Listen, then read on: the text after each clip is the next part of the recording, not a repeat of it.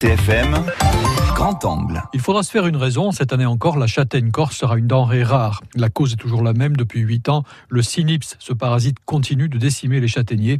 Pascal Flore, il y a le président du groupement régional des producteurs et transformateurs de châtaignes. Globalement, c'est une très très mauvaise année. Toutes les zones sont touchées. Hein. Toutes les régions aussi entre moins 70 et moins 90 voire même dans certains cas extrêmes, 100% de perte de récolte.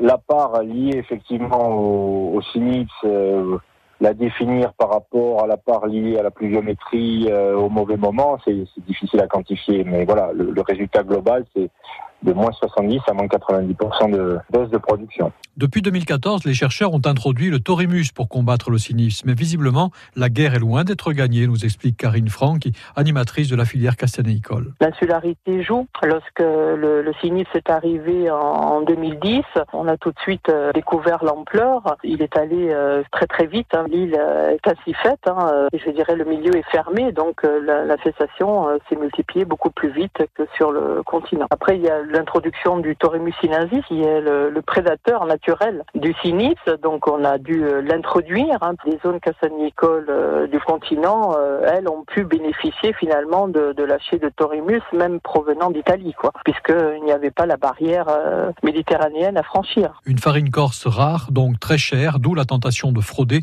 comme l'explique Jean-Yves Aquavive, le président de l'AOP Ferrine Agastani Nagours. Oui, on a un cas, une société qui est soi-disant basée à Calenzane, mais qui n'existe visiblement pas, qui euh, propose une étiquette toute noire. Euh, je crois que c'est la SARL Ponteno, ça s'appelle. Et bon, pour l'instant, on en est au stade, on a transmis au Fraude et, à l'INAO ce qu'on a pu trouver. Jusque-là, on n'en sait pas plus, mais que les gens se méfient parce que, évidemment, euh, la qualité ne peut pas être au rendez-vous. On a, eu d'autres cas.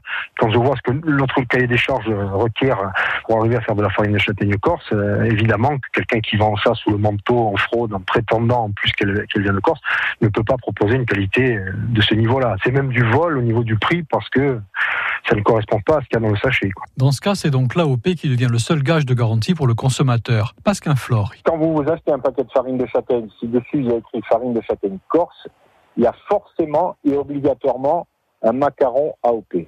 Hein, qui est accolé par le producteur lui-même que lui a attribué le syndicat d'appellation.